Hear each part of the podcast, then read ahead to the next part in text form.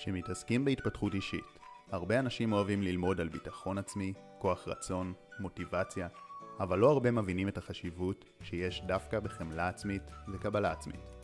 אנשים רבים סבורים שחמלה עצמית נועדה רק לחבר'ה רוחניים שיושבים בערים לעשות מדיטציה, אך האמת שמדובר באחד האלמנטים החשובים בחיינו, שרק בגלל חוסר הבנה מסוימת, רבים מתעלמים ממנו. אחת הסיבות להתעלמות הזאת, היא שרבים מאיתנו מחזיקים באמונה שחמלה ורקות כלפי עצמנו פוגעות לנו בכוח הרצון ובמשמעת, ולעומת זאת אנו סבורים שככל שאדם קשוח יותר עם עצמו, כך המשמעת העצמית שלו וכוח הרצון מתחזקים. החשיבה הזאת היא טעות גדולה שגורמת לנו להמון צרות בחיים. ובסרטון הזה נסביר למה אין שום קונפליקט בין חמלה עצמית לבין כוח רצון, ונבין למה פיתוח של חמלה עצמית דווקא מגביר כוח רצון בצורה משמעותית. לכולנו יש התנהגויות ותכונות מסוימות שאנחנו לא מרוצים מהם. לדוגמה, דחיינות, עצלנות, הרגלים פוגעים כמו אכילה מופרזת ועישון, כעס, ביישנות, ועוד ועוד. הרבה פעמים אנו נוטים לחשוב שהדרך להפסיק עם ההתנהגויות האלה היא בכוח ומשמעת חזקה. העדינים יותר אולי לא חושבים שחייבים להיות נוקשים, אבל גם הם לא יאמינו שדווקא לקבל את ההתנהגויות האלו, זה הדבר שיגרום להן להשתנות. זה בהחלט נוגד את האינטואיציה, לחשוב שקבלה של הרגלים שליליים היא שתאפשר להיפטר מהם. אך מחקרים אמפיריים של פסיכולוגים רבים מוכיחים שזה המצב. הפסיכולוגית קלי מקגוניגה לדוגמה, מחברת רב המכר כוח רצון, מסבירה בהרצאותיה שככל שאנחנו קשים וקשוחים יותר עם עצמנו, בנוגע לנפילות בכוח הרצון, הסיכוי שנחזור וניפול פעם נוספת בעתיד גדל. ולעומת זאת, דווקא כשאנחנו נחמדים לעצמנו ומקבלים את הנפילות והמעידות, כשאנחנו מרשים לעצמנו להיות אנושיים, דווקא אז הסיכוי שניפול שוב בעתיד קטן. וזה נכון לגבי אכילה מופרזת, שתיית אלכוהול, עישון, דחיינות, וכל דבר שדורש כוח רצון ומשמעת.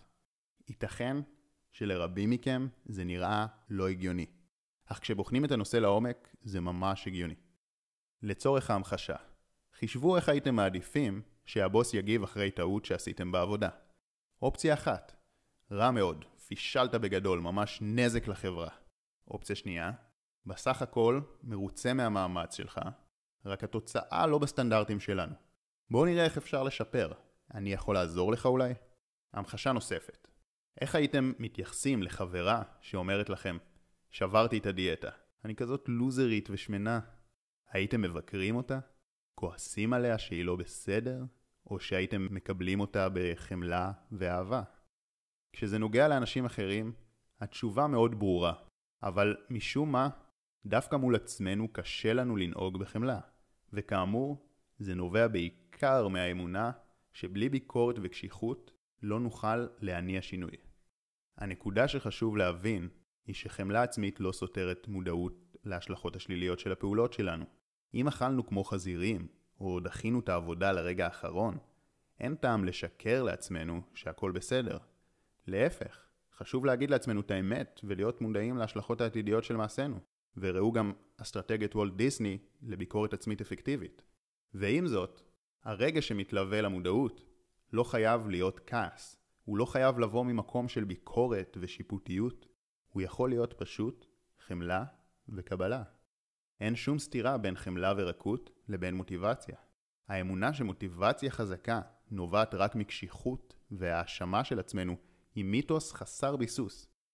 למעשה כשאנו שופטים ומתייגים את עצמנו כחלשים וחסרי כוח רצון, אנחנו רק מחזקים את הזהות שלנו ככאלו ומנציחים את ההרגל השלילי. לעומת זאת, כשאנחנו מכוונים את הביקורת בצורה נקודתית כלפי ההתנהגות הספציפית, ומתוך הבנה שזה לא מי שאנחנו, אלא רק פעולה שביצענו בעבר, אז אנחנו גם מרגישים טוב יותר, וגם מחסלים את ההרגל השלילי במהירות. עכשיו, כדי להבין את החשיבות של חמלה עצמית ברמה אפילו יותר עמוקה, יהיה טוב להכיר את הנחת היסוד של ה-NLP, שאומרת שלכל התנהגות יש כוונה חיובית עליונה. ההנחה לא מתיימרת לטעון שכל התנהגות היא חיובית. בהחלט יש לנו התנהגויות שפוגעות בנו וגורמות לנזק רב, אך מבחינת מערכת האמונות והלוגיקה הפנימית והלא מודעת של האדם, כל התנהגויותיו נועדו לעשות לו טוב ולמלא צרכים רגשיים עמוקים. והנקודה שחשוב להבין היא שכבני אדם אנחנו נעשה הכל כדי למלא אחר הצרכים הבסיסיים שלנו. גם אם הדרך בה נעשה זאת נמלא את הצורך רק בטווח הקצר ותפגע בנו בטווח הארוך. דוגמה קלאסית לכך היא אכילה רגשית.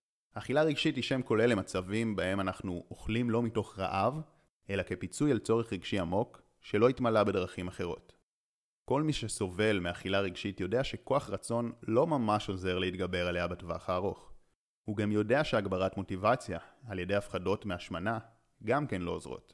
כי כל עוד אנחנו לא מבינים את הסיבה העמוקה לאכילה ולא מבינים את הצורך העמוק שלא התמלא, אנחנו נלחמים בסימפטום ולא בגורם.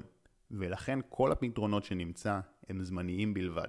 למעשה, במצבים של אכילה רגשית, לנסות להגביר כוח רצון בעזרת הפחדות וחשיבה על ההשלכות השליליות רק יכול לגרום לאכילה יותר מופרזת, כי כשאנחנו נכנסים למתח וחששות, אחד הפתרונות המהירים ביותר למלא מחדש את הצורך בביטחון הוא אוכל. אנחנו יודעים בוודאות שהאוכל ינחם אותנו ויפיג את התחושות הלא נעימות, ולו לרגע אחד. אותו הדבר קורה כשמנסים להפחיד מהשני סיגריות. מחקרים מראים שלרוב זה רק גורם להם להחרפת הבעיה, כי הפתרון הקל והמהיר שהם מכירים כדי להרגיע את עצמם ולהתנחם הוא העישון. אגב, גם בלי להיכנס להסברים עמוקים על צרכים וכוונה חיובית, זה די הגיוני שברגע שאנחנו נלחמים בעצמנו בלי שום חמלה, זה מכניס את הגוף למצב פיזיולוגי של סטרס, מה שמוריד באופן מיידי את היכולת שלנו לעמוד בפני פיתויים.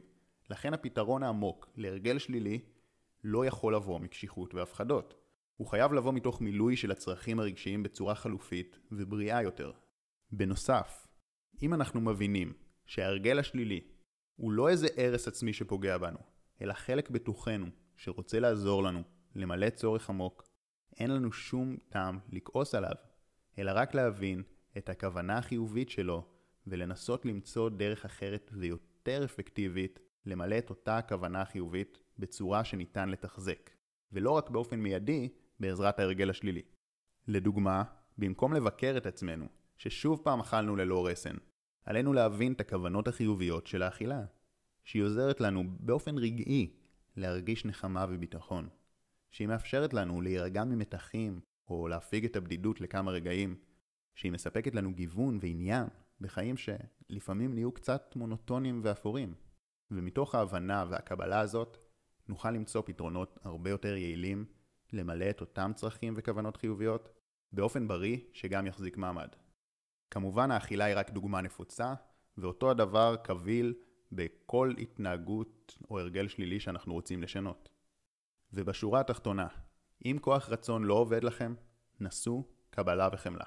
מה שיקרה הוא שלא תצטרכו יותר כוח רצון, כי אתם פשוט תעשו את הדברים שטובים לכם באופן טבעי. וגם אם תימעדו בדרך, חמלה עצמית תמנע מכם מלהיכנס למעגל ההרסני שדיברנו עליו, ושמוצג בגרף המחזורי עכשיו על המסך.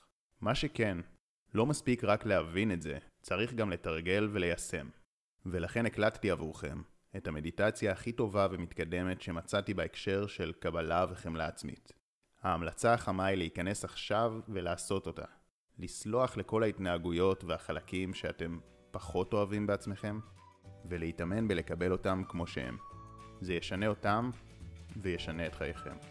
כמו כן, חמלה עצמית היא רק הצעד הראשון לקראת אהבה עצמית, שזה רמה אחרת לגמרי שמספקת לנו עוד אין סוף יתרונות מופלאים וחשובים, לכן מומלץ לקרוא גם את המאמר על איך לאהוב את עצמי יותר, ובינתיים, מאחל לכם לפתח כוח רצון חזק מתוך מקום של רכות וחמלה.